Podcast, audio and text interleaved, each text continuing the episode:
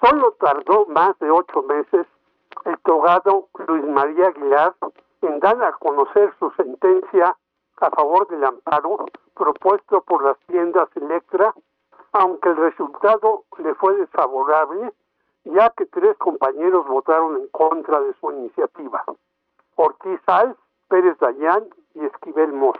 En cambio, el aludido ministro en menos de 48 horas condenó los nuevos libros de texto, lo que posibilitó que los gobernadores de Chihuahua, Maru Campos y de Coahuila, Miguel Riquelme, no distribuyeran los esenciales impresos para los alumnos.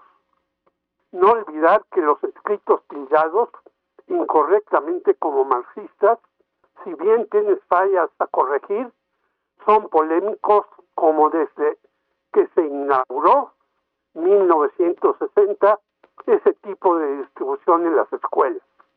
Pero no obstante su lentitud con el objeto de favorecer a Ricardo Salinas Pliego, quien tendrá una vez más posibilidad de ampararse hasta que en tanto no llegue la sentencia definitiva para darle al fisco la cantidad de 25 mil millones de pesos que adeudan desde hace varios años, periodo de 2007 al 2003.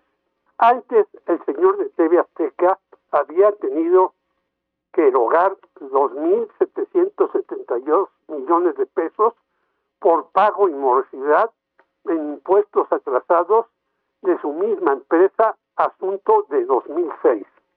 Pero no fue el único revés de ese sujeto que no obstante tener varios canales televisivos, entre ellos el 40 que asaltó en 2003, compra espacio en varios diarios para dar a conocer sus mensajes parciales y discriminatorios.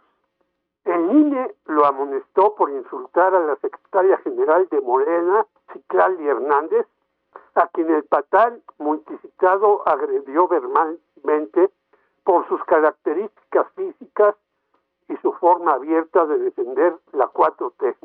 Ver entrevista en Periodistas Unidos.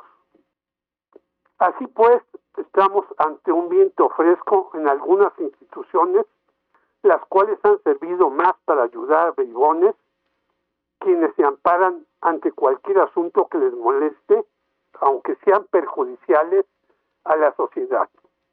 Será por ello que Luis María Aguilar y Alberto Pérez Dañán, ministros de la Suprema Corte, son además miembros del organismo Derecho de Amparo, el cual, como señalaba desde los años 70 del siglo pasado el abogado Hugo Tulio Meléndez, sirve preferentemente como apoyo de los ricos y sus causas.